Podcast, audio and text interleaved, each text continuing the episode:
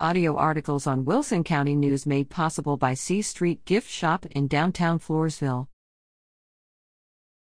Local governments to see $1.1 billion in monthly sales tax revenue. Texas Comptroller Glenn Hegar announced he will send cities, counties, transit systems, and special purpose districts $1.1 billion in local sales tax allocations for December, 2.5% more than in December 2022. These allocations are based on sales made in October by businesses that report tax monthly.